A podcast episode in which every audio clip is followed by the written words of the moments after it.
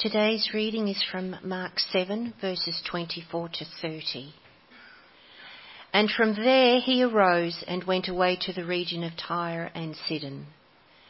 And he entered a house and did not want anyone to know, yet he could not be hidden. But immediately a woman whose little daughter had an unclean spirit heard of him and came and fell down at his feet. Now this woman was a Gentile a Syrophoenician by birth. And she begged him to cast the demon out of her daughter. And he said to her, Let the children be fed first, for it is not right to take the children's bread and throw it to the dogs. But she answered him, Yes, Lord, yet even the dogs under the table eat the children's crumbs.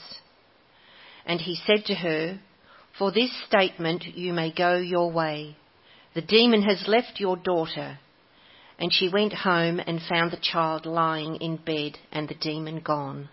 And this is the word of the Lord, and thanks be to God.